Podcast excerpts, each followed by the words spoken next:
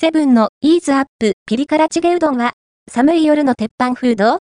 辛さ、旨味、具材を確認してみたセブンイレブンで販売されている冷凍食品、イーズアップピリ辛チゲうどん。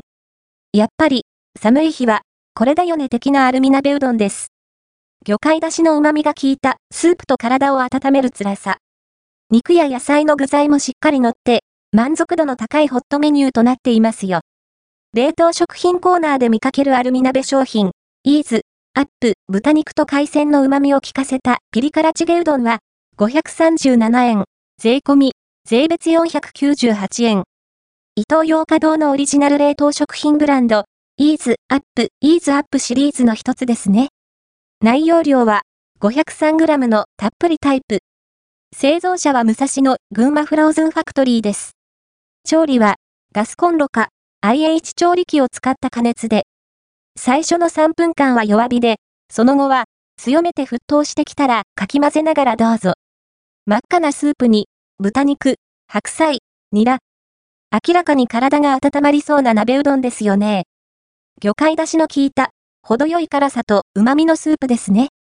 味噌やコチュジャンのドロッとした感じではなく、さらっとした口当たり。アサリの風味を濃いめに感じる澄んだ味わいと、舌には残らないけど、体が温まる程度の辛さとのバランスがいいんです。ほんのり甘みもあったり、うどんは柔らかもっちりとして風味よし。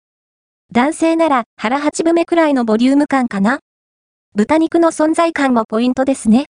油の旨味もこってり。白菜のシャキシャキとした食感やニラの香り加減もよく馴染んでいますし、完成度の高いチゲうどんとなっています。寒い夜のお供はピリ辛チゲうどんを選んで間違いなしかと。気になるカロリーも確認しておきましょう。